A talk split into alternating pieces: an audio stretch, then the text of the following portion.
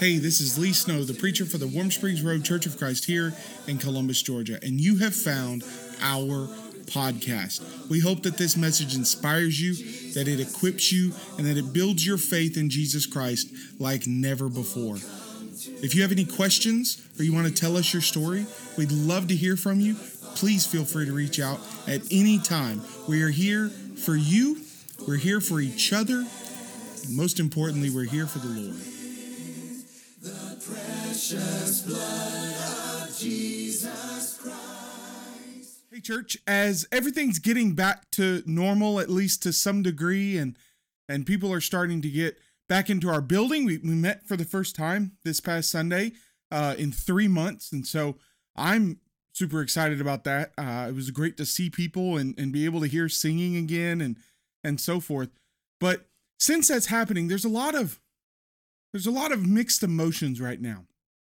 On one side, you have some, some anxiety because of the things that are going on, both with the, the racial discussion that's going on and and the pandemic because because of the the the racial discussion and the protests and so forth it seems like the numbers are going up again. And there's a lot of uh, anxiety not nearly as much at least i'm not sensing nearly as much as mm, 3 months ago when all of this started but there still is a lot.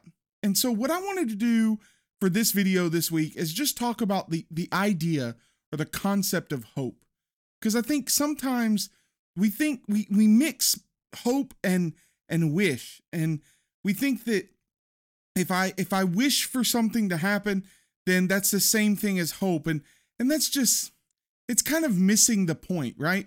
Glenn colley uh, once said that hope is the desire with expectation and and the bible talks a lot about hope not only our hope in jesus christ but also our hope when it comes to our earthly situation and what's going on around us and so forth. And so, what we're going to do in this video is just talk a little bit about hope. But before we get there, I want you to watch a few minutes of a TED talk by a man by the name of Joseph Kim. Uh, I don't know Joseph, I've never met him before, but his story is, pretty amazing, in my opinion. And it has a lot to do with hope. And so let's take just a few minutes and let's watch that. And then, then we'll come back and talk more about hope.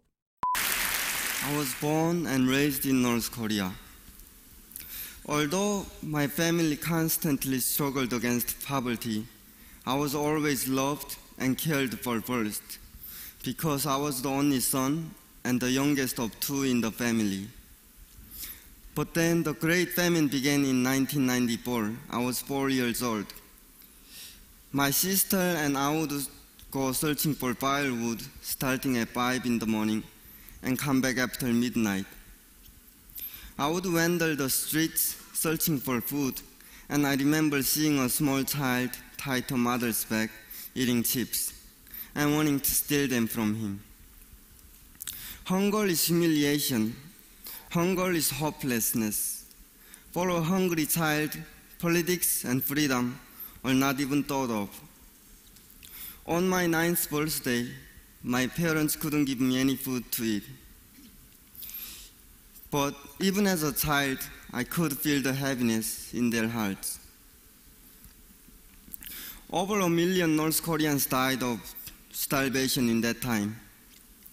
And in 2003, when I was 13 years old, my father became one of them.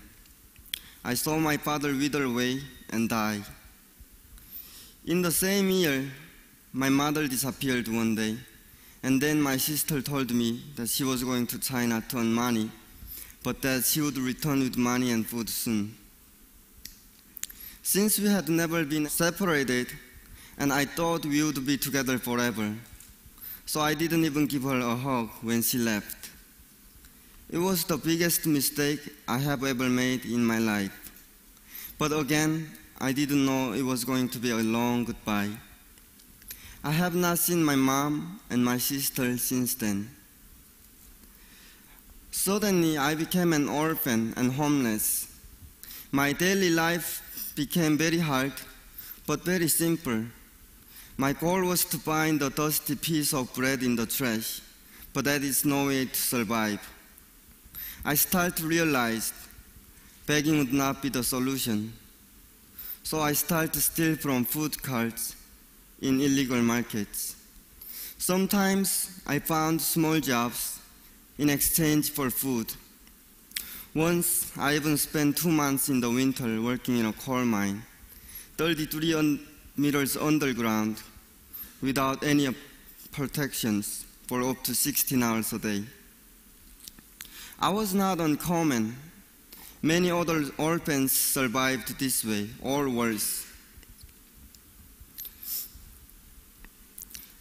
When I could not fall asleep from bitter colds or hunger pains, I hoped that the next morning my sister would come back to wake me up with my favorite food.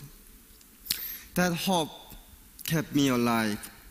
I don't mean big, grand hope. I mean the kind of hope that made me believe that the next trash can had bread, even though it usually didn't. But if I didn't believe it, I wouldn't even try, and then I would die. Hope kept me alive. Every day I told myself, no matter how hard things got, still I must live. All right. So, what did you think? Um, that that story of of Joseph believing his sister and his mother would come back, and and and he believed that the next trash can there would be some bread he, he believed in all of these things because it was possible, because he had the expectation that it was going to happen. Maybe not probable, but possible. That's the concept of hope. Okay. When, when we're talking about biblical hope, what we're talking about something that is that is possible. And, and if you're a Christian and you're a part of the body of Christ and you've been baptized and saved from your sins, then it is very much probable, but when it comes to our earthly lives, sometimes our hope is just something that's possible. I hope, I genuinely hope that come the end of all of this discussion around racial uh, reconciliation and so forth, and after this pandemic, I genuinely hope that humanity as a whole is better because of it, that our country is better because of it, that we're better because of it, because it's Possible. Now, is it probable? I don't know. Sin is always going to be here, but it is possible. And I have an expectation that you and I will at least gain and grow from the situation that we've been put in over the last, say, six months or so, right? So, anyways, let's talk a little bit about hope. First off, we need to talk about the origin of the word hope itself. So, the word originally comes from an Indo European word that, that I, I, listen, I'm not great at pronouncing these sort of things, you know, but uh, but I, I think it's pronounced something like koi, and it, and it means to curve or to change a direction. Okay, so the Greek word in the New Testament that is translated hope is is the word elpis or elpis, and it comes from this idea of of anticipating something that that usually is anticipated with pleasure. So when we're talking about hope, we're not we're not talking about uh, uh, an anticipation with expectation that, of something bad that's happening. Now, do, do we sometimes think that? Do we sometimes look toward the future and see that it's going to get worse? Yeah, I think all of us have been there over the last month or two at one point or another, right? But when we're talking about biblical hope, especially the word that that the apostles used in this book they're using this word to talk about an anticipation with pleasure about something that is coming and specifically like we mentioned a second ago it's either our life or our, our eternity all right? So if if we combine both of these ideas both koi and elpis uh, you get this kind of idea of the biblical definition of hope. That is this earnest expectation of a change or something that is coming for, from the future that that will that will benefit me right? Well the, fact is that the bible actually gives us that same kind of idea especially in romans chapter 15 and verse number 4 where the apostle paul writes whatever things were written former that's in the old testament whatever things were written in former days were written for our instruction, that through endurance and through encouragement of the scriptures, we might have hope. You see, the Old Testament was written as a Christian document. Was it written to tell the Jews how to live a Jewish life? Yes. Was it written to show the Hebrews how to how to enact this new covenant with God? Yes, but ultimately Romans 15:4 says that it was written for you and for me. The purpose of the Old Testament's writing and all of the historical accounts and so forth were so that you and I can see and and it's kind of the same idea that Paul talks about in First Corinthians where he says everything that you're going through someone else has been there before. And so we look and we see the Old Testament and we see those things written. And because of that we can know that God is still with us that he's still there. And we can have this concept of earnest expectation that things are going to change. Again glenn colley um, he's one of my um, mentors if you want to call it that. You you might call him an idol but not in the not in the sinful way he said you have to find yourself in a place where there is no hope before we can ever anticipate or appreciate that we have hope. What it means is you got to hit rock bottom. Maybe not in in the sinful way like we talk about with with addiction to drugs or to alcohol or some other kind of substance not some sort of financial rock bottom. But what he's talking about is in order to understand honest godly biblical hope to have an earnest expectation and anticipation of things changing for the better both in my life and in my eternity you and I have to realize something. When you go to obey the gospel and become a Christian, what do you have to do first? You have to hear it, and then you have to believe it. And that belief is this understanding in my mind that something is wrong, that I need something more, right? It, it, it's to accept what the gospel has said about my life that is sinful so that I can understand what is good that is going to come in the future. That same idea with hope. In fact, the book of Ruth is all about hope. Ruth chapter 1 verse 2, Naomi's talking to Ruth and to her sister-in-law and she says this, "Turn back my daughters, go your way, for I am too old to have a husband. If I should say I have hope, even if I should have a husband this night, if I get remarried this night and I say I have hope, are you going to stay around? Uh, would would you therefore wait with me until they were until they were grown? My sons that that I have from this new husband that I get married to tonight, are you going to stay around for, you know, 16, 17, 18, 19, 20 years, 21 years for me for my sons to grow up enough to where you can marry them? You see, what she's saying is I want you to leave and go back to your own places of of nationality because I don't have any hope right now. But she understands that the possibility is there that she would have hope, right? But then the book of Ruth isn't just about Naomi, is it? In chapter 4, the toward the end of the book, in fact, almost at the very end of the book, verses 13 through 17, Naomi has has taken in Ruth as her daughter almost and has walked her through um, going to the people and and um, getting su- supplies and food from the corners of the fields. And and then Ruth meets this man named Boaz and and they fall in love. And so then at the end of Ruth chapter 4 verse 13 it says this so Boaz took Ruth she became his wife and he went into her and the Lord gave her conception she bore a son then the woman said to Naomi the women sorry said to Naomi blessed be the Lord who is not left you this day without a redeemer, and may his name be renowned in Israel. He shall be to you a restorer of life and a nourisher of your old age, and for your daughter in law who loves you, who is more to you than seven sons, has given birth to him. Then Naomi took the child, laid him on her lap, and became his nurse. And the women of the neighborhood gave him a name, saying, A son has been born to Naomi they called his name Obed. He is the father of Jesse, the father of David.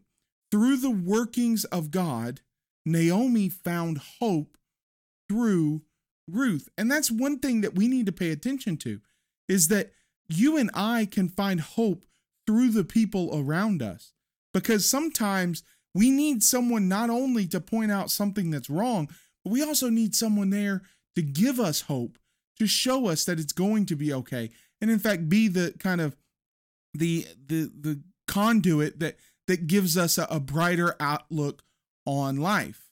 Job chapter 7, verse number 6. The writer of Job says this, "My days are swifter than the weaver's shuttle and have come to their end without hope." Job is in the same place that Naomi was.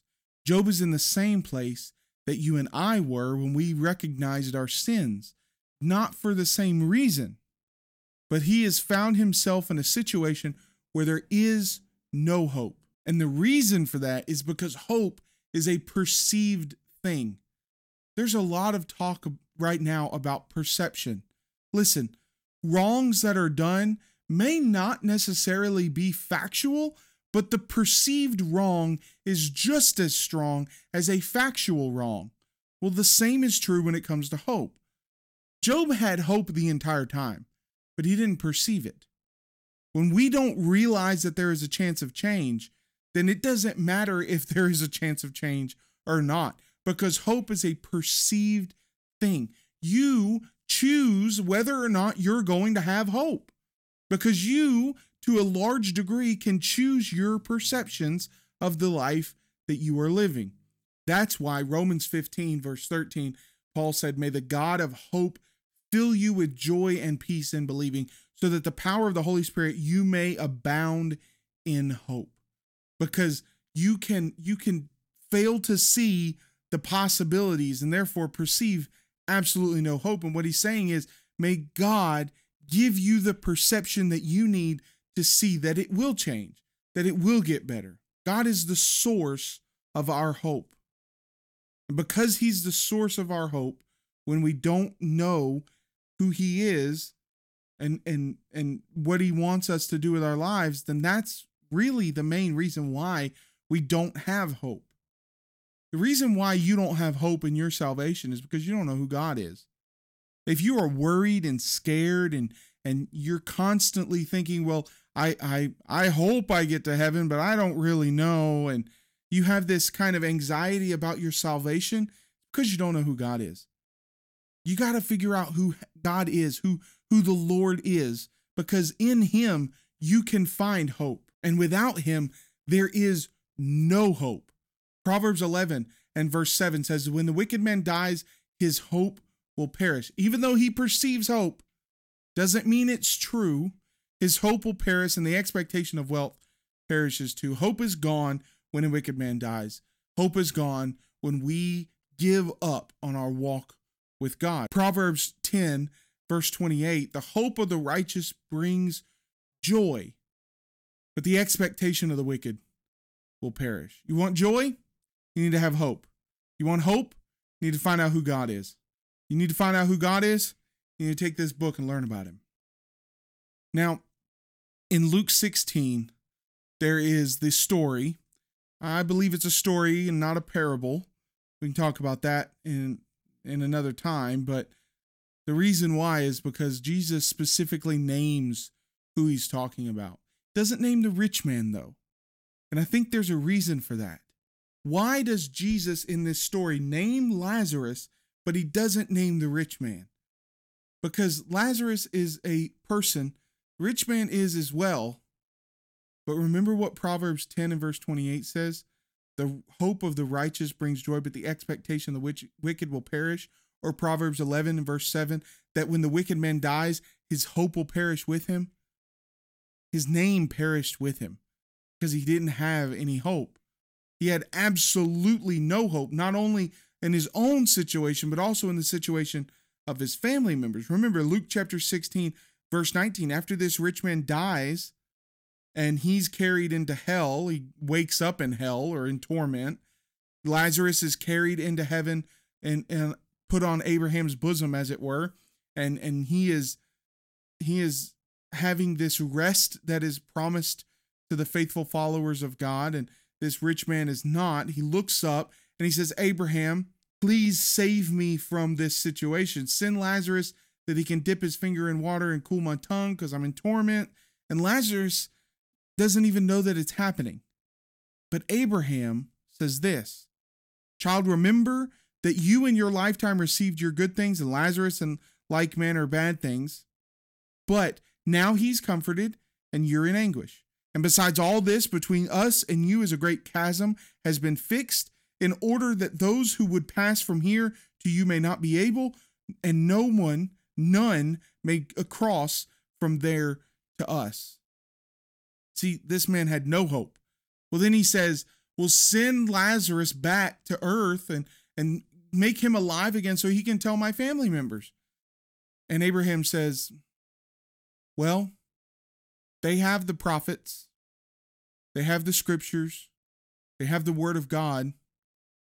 Even if Lazarus were to come back from the dead, they wouldn't believe him. Why?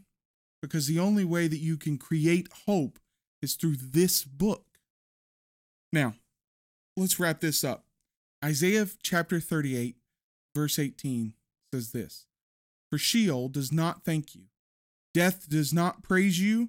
Those who go down into the pit do not hope for your faithfulness.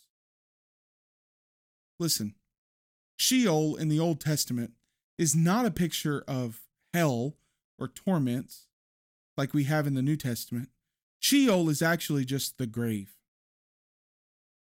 There's a statement that often comes about um, when when someone passes away, and it, it goes something like this. Well, he's looking down on you and he wants you to do this. I think he wants you to do this.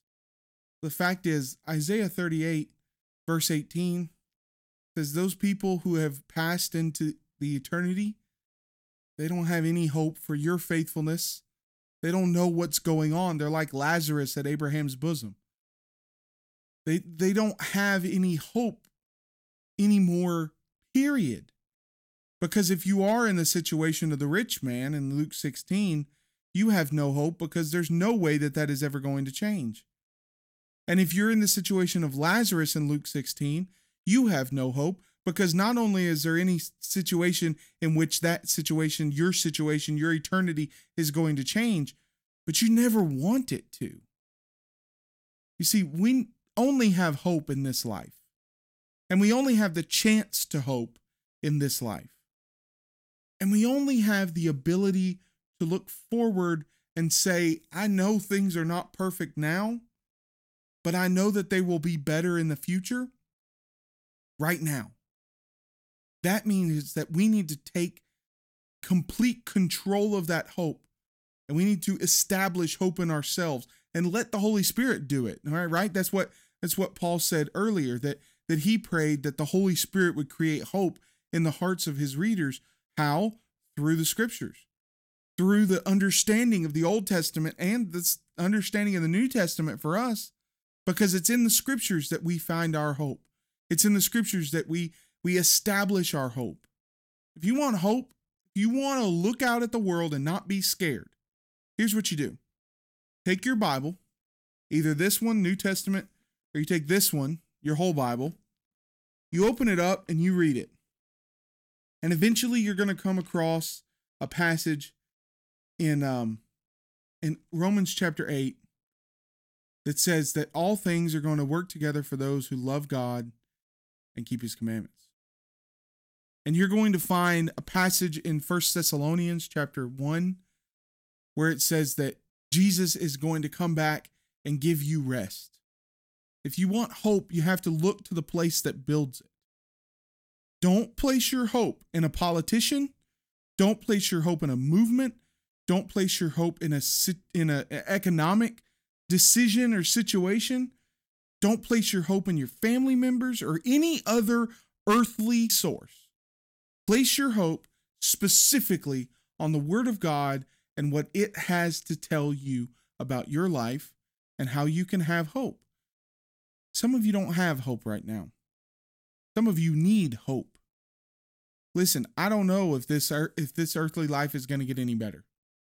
But I do know beyond a shadow of a doubt I have an earnest expectation and, and, and an appreciation of what will come after the judgment day because I'm a follower of Jesus Christ. And there is not one ounce of doubt in my mind. Even though I sin, I will be forgiven because I have the blood of Jesus Christ that continuously washes me from my sins. First John chapter 1. And if you need that, you need to turn to the source of hope, scriptures that tell you about the story of the Old Testament, tell you about the person of Jesus, tell you about the gospel, and tell you how you can obey that gospel. I'll leave you with this. Ezra chapter 10, verses 2 and 3 says this And Shechaniah the son of Jehiel of the sons of Elam addressed Ezra We have broken faith with our God and have married foreign women from the peoples of our land. But even now, there is hope in Israel in spite of this. Therefore, let us make a covenant with our God to put away all of these wives and their children according to the counsel of the Lord and of those who tremble at the commandment of our God. And let it be done according to the law. You see, they had no hope because they had been overcome by sin. But then they realized that they could have hope because of what God had told them, because of the commandments of our God, and because of the court, according to the law, they had the ability to make it right. If you don't have hope tonight, you need to make it right. Let's pray. Father, we pray that you will help us to, to see the hope that is in you and hope that is in Jesus Christ. We thank you for forgiveness. We thank you for those who have watched this video. And we pray that, Father, if there's something between you and them, that they will make that right in accordance with the law, just like those in Ezra's day did, so that they could so that they could have hope and so that so that they can have hope. Father, we thank you for all that you do for us. We pray that you will bring us through this, continue to bless us in Christ's name. Amen.